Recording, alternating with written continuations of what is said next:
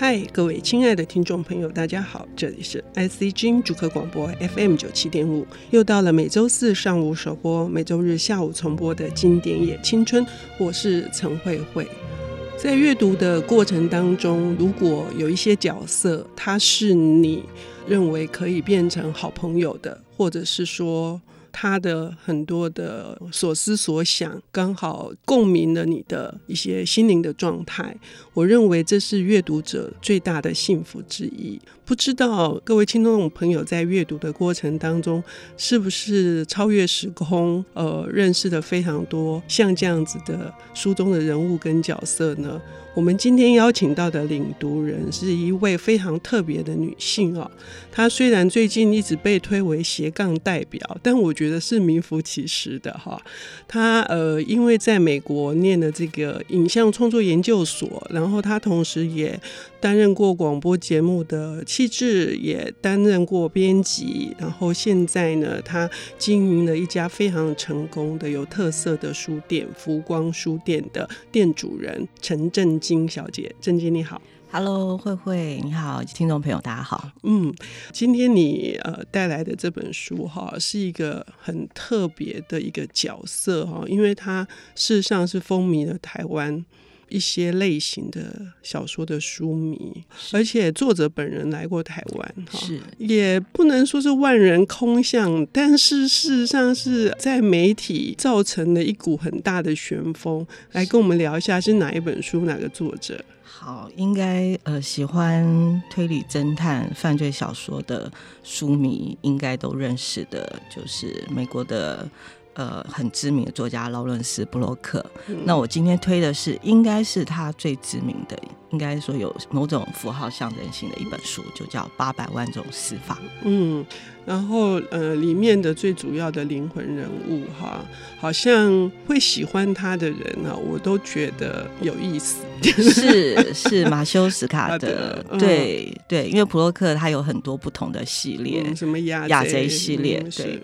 嗯、然后他也写过单本的小说，嗯、像九一之后，他写过《小城》，嗯，对。但我还是喜欢马修·斯卡德的这个系列，嗯，就好像我们去认识钱德勒的小说，这个后来影响了蛮多，全世界应该是说，这个比较冷硬派的这个侦探都有一个要角。然后他的个性以往呢都是比较典型的，可是史卡德非常不典型。是因为确实，其实我年轻点我也读张宏志写的关于侦探推理的书，嗯、然后他把一些侦探历史上的这些分类做一些分类，嗯、所以我也一直在想说，我要怎么样介绍马修这个侦探，嗯、因为他是一个落魄的侦探，他是一个办案他自己认为有失误，所以他就离开了这个原来的警界。就是一个有警徽的一个这样的一个比较公务员式的执掌，然后他可以合理的去办案，然后有一个合法的身份，所以他显然是脱离了那个合法性，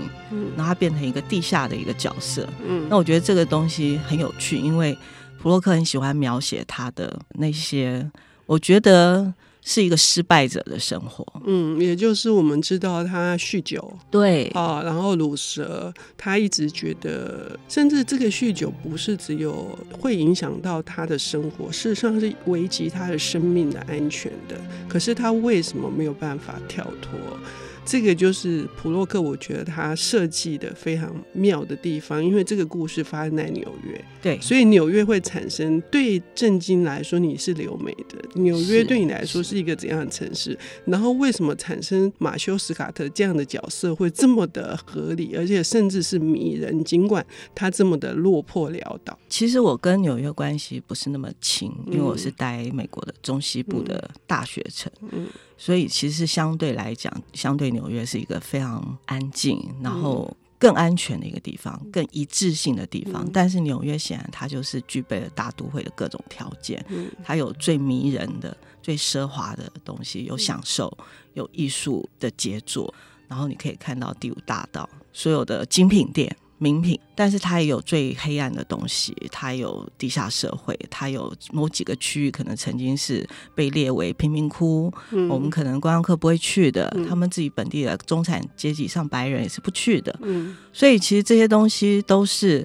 呃让纽约成为一个非常好想象的地方。嗯、我觉得就是这个城市里面有可能发生任何事情，嗯、所以。呃，我去纽约其实去过两三次，然后我每一次去大概都是去某一些我认为对我来讲吸引力的地方，比如说 museum，然后或者是去看电影，嗯，然后去逛一些 SOHO、嗯、或是东村之类的，就是我会有不同的目的性跟艺术比较相关的。嗯，那马修·斯卡德，我觉得他这个角色，这个落魄的侦探角色，他把我带入到一个我看不到的真实的纽约。嗯，那东西对我来讲像是一个不存在的纽约，嗯，因为我没有见识过。嗯，但他画了那个图，然后我觉得他像是帮我打开了一个纽约的地下版的地图。像不同的电影、不同的书，帮我们描绘不同的纽约。像《欲望城市》是另外一种纽约，嗯对。然后，其实我觉得这里面就是涉及到，就是说我自己认同了，其实是史卡马修斯卡的这样的一个存在处境。嗯，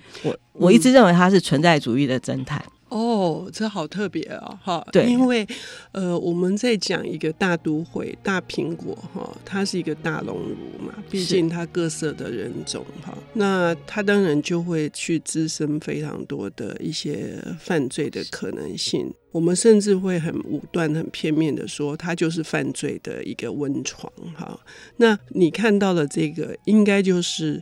一个踽踽独行的这个酗酒的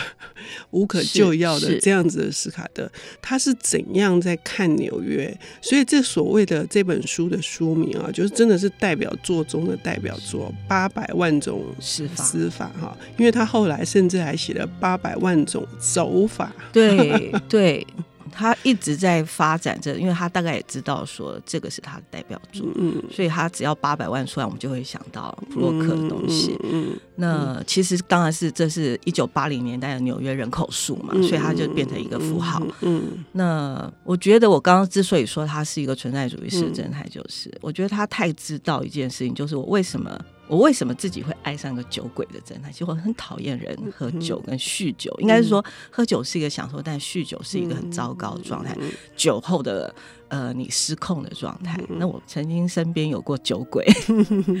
我太知道那个无能为力。嗯，就不是我个人，但我看过。然后我觉得他写的很传神，这个角色被刻画很传神。他就像他跟着他一本一本的小说在走，我觉得我就像跟着马修在纽约城市里晃荡。嗯，但他都是看到一些底层的人。嗯嗯，因为你刚刚讲的存在主义哈，一般来讲我们都会去马上就会思考到，就是这个命运的荒谬性嘛哈。你就像薛西佛斯一样推着这个巨石，所以这个八百万种死法，就是他每天都在发生一些离奇的这个呃事件，犯罪事件，使人真的是荒谬到极致的。可是我们因此而不去面对它嘛？存在主义最终是正面的，是是，所以马修斯卡德还是。面对了他，对，其实他很无助，就像他一直的去告诫，嗯、一直的去戒酒协会说。我是个酒鬼，我是马修，然后我、嗯、我可能戒成功八天，但我又回来，我又喝酒了。嗯，所以我觉得那就是一个人的存在的一个，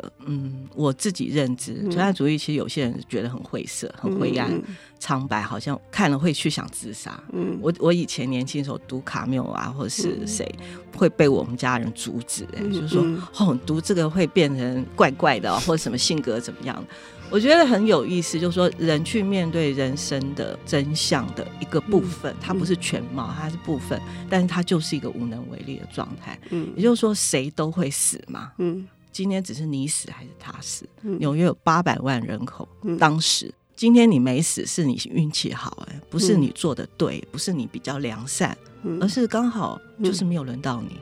所以马修他也是因为这样子，他就他还继续做他的这种地下的这种帮人家找找人啊，去查一查凶手是谁啊，这种事情，其实都微不足道，不重要。可是他在这里面去寻找他在这个城市以及在这个世界上的意义性。嗯，到底是怎样的意义哦？就是即使每天都有死亡发生，但是对于一个呃事实上是无助的人哈，他怎么样去受人之托，然后怎么样去解决他一桩呃也是非常残忍而且非常离奇的命案？我们要休息一下，等一下回来。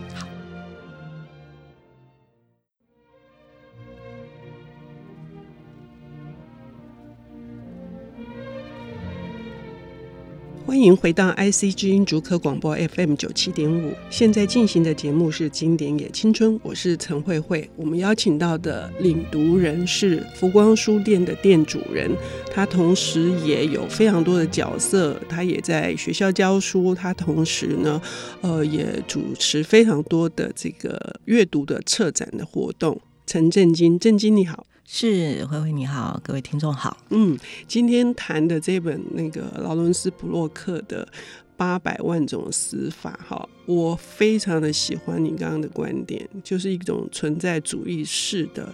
马修·斯卡德的设定哈。但他这个故事究竟是发生的是一个怎样子的？逼迫斯卡德，他还是要振作起来去面对这一桩离奇的死亡。其实他经常在不同的小说里面，嗯、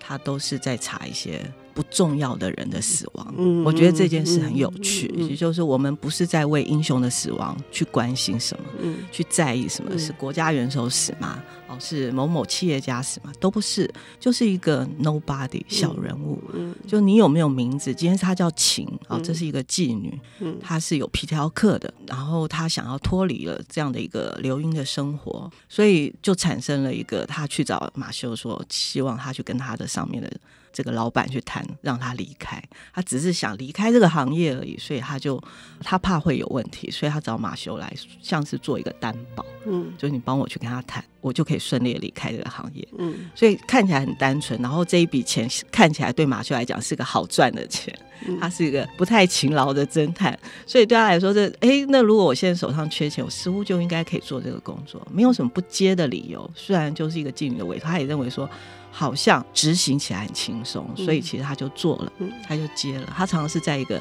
呃要接不接的状态在过日子，嗯、所以我觉得他就是一个很清楚的知道说，其实我不缺钱，嗯、但我有一点钱，我可以我再去喝一点酒，或者再去做一点别的事情。那妓女或者是酒保，或者是路上的一些混混，嗯，常常是他的伙伴，嗯。然后他自己也有一个女朋友伊莲，也是一个从事这个性工作的一个女子，所以我觉得这个侦探他是认同底层，嗯，然后他认为他们的生命很重要，嗯，所以他愿意去为他们这些人去做一些努力，嗯，譬如说今天他只是要离开这个行业，他也觉得有理由啊，嗯，一个人不做了就不做了，为什么要受到威胁？更不应该有恐惧，生命上的任何的恐惧，所以他就想，好，那我就来执行，就做，但是没有想到他死了，嗯。他本来以为做成了，因为那前半段很顺利，钱就拿到一半。那那个女子说，显然已经没有问题，所以我应该把后半段钱付给你，还是分批付？就那马修说没关系，等到最后真的完结我再付。就我没有想到，就是之后后半段就是他就走了，而且是惨死嘛。嗯，其实我非常不喜欢面对的是视觉上的死亡。嗯嗯，也就是说，如果你今天赤裸裸要给我看一个惨案死亡，我大概会崩溃。嗯。我甚至没有办法面对电影里的死亡，可是我可以面对文字的死亡。这是为什么我可以在推理类型里面还可以享受的一个原因，就是他用文字的描述来那个描述那个惨状死的惨状。很多的呃犯罪小说都是这样子，他会告诉你，他会用文字去细致的描述哦，譬如说变态啊，怎么样的杀人狂、杀人魔去怎么样处理尸体。呃，这些东西对我来讲都很赤裸，哎，我是真实的人生无法面对，但是我可以面对文字里的人生，然后我有一点强迫自己去面对。说实在，我在享受过程里面，我其实是有强迫自己去看到，其实有一些真实人生是我们自己没有经历的。嗯，然后赤裸裸借由命案摆在面前，我们人生哪有那么多命案可以经历啊？大概一辈子也没有。但是这些类型的小说，他就把这些东西就摆在你面前哦，就说请看。就是有一些人生活是这么惨，嗯。你没发生而已。那我觉得我去面对他的时候，有局部的写实，有局部的想象。哎，正经说到这里，我想要稍微提一下哈，就是布洛克在处理这件事情的时候，我觉得他有很多的细节是在提醒我们。像正经说的，他说哈。即使是一般的警探，他都警察也来了嘛。警察也就是说，其实最可怜的是法医那些检验医事人员，他们在面对那些变态所犯下的凶案的时候，他们到底是用什么样的心脏来协助办案人员去找出这个死因的？所以，普洛克连这个很小的细节，他都注意到，完全呼应你刚刚说的。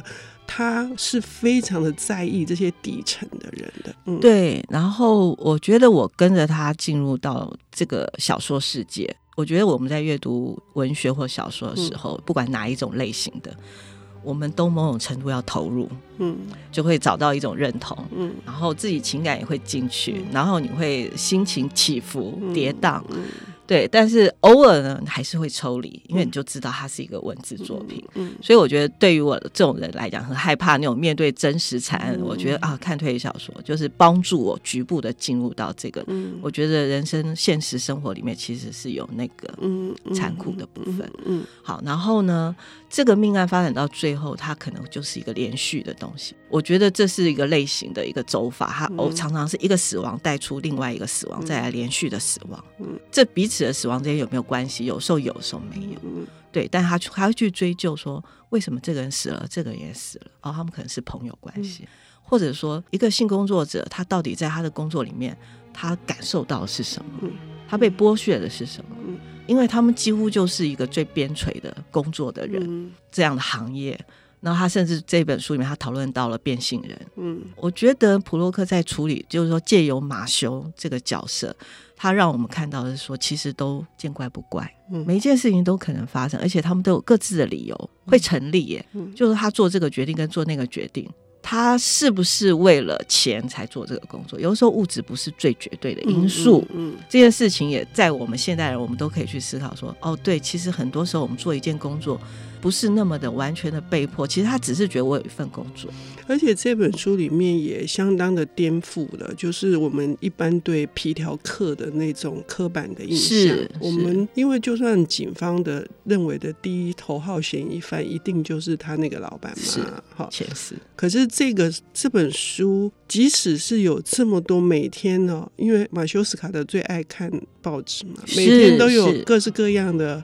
那个死亡发生了，对。对。可是他还是有描述出他刚颠覆的这个皮条客的他们之间的那个互动，我也觉得很很妙。对，就是人跟人的信任感，嗯，是借由某一些东西，比如说他们一起看了那个那个赛，嗯，那个那个竞赛，然后他们他借由这个对话里面，他对你表示了某一种程度的赏识，嗯，因此就是说，如果我接受你这个人作为一个人有名字的人，嗯，那你对我的意义就多了一点点，还不至于是朋友，但我对你的话的可信度，以及我跟你在交换讯息的时候，我是会多付出一点忠诚。嗯，我觉得这就是人跟人关系的建立，它不是那么的必然的有什么样的呃连带关系，它可能只是发生在一场对话里面。嗯，那我觉得这个是有趣的，这个我觉得他没有太多的刻板，所以他有的时候你会觉得这个人没有在办案。嗯，对，因为他没有在逻辑上面去推理，说哦，今天是因为什么事情？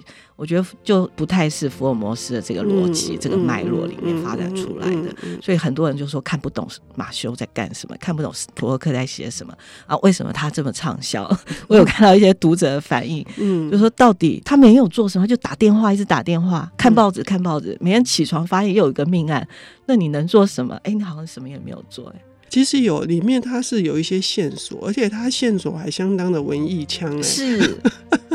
而且哈，你知道我们以前我们常常看到很多那种电影也好，探案哈，电影或小说都是极度的呃金刚不坏的英雄。对。可是马修完全不是。对，他好脆弱。嗯，嗯，这是你喜欢他的原因吗？对，对，嗯，我觉得我我超级喜欢他这个懦弱的部分。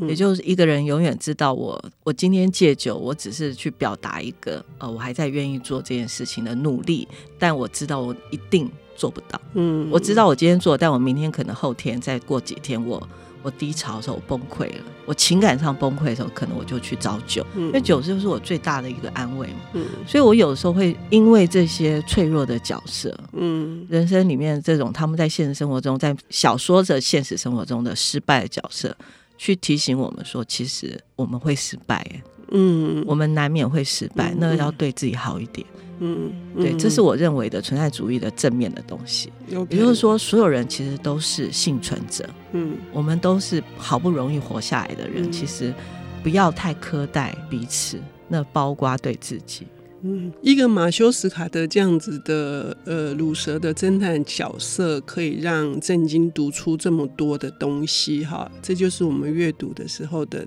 真正的滋味。那斯卡德探案不止这一本《八百万种死法》，还有好多本，推荐各位听众朋友去读。谢谢郑经，谢谢谢谢慧慧，谢谢大家。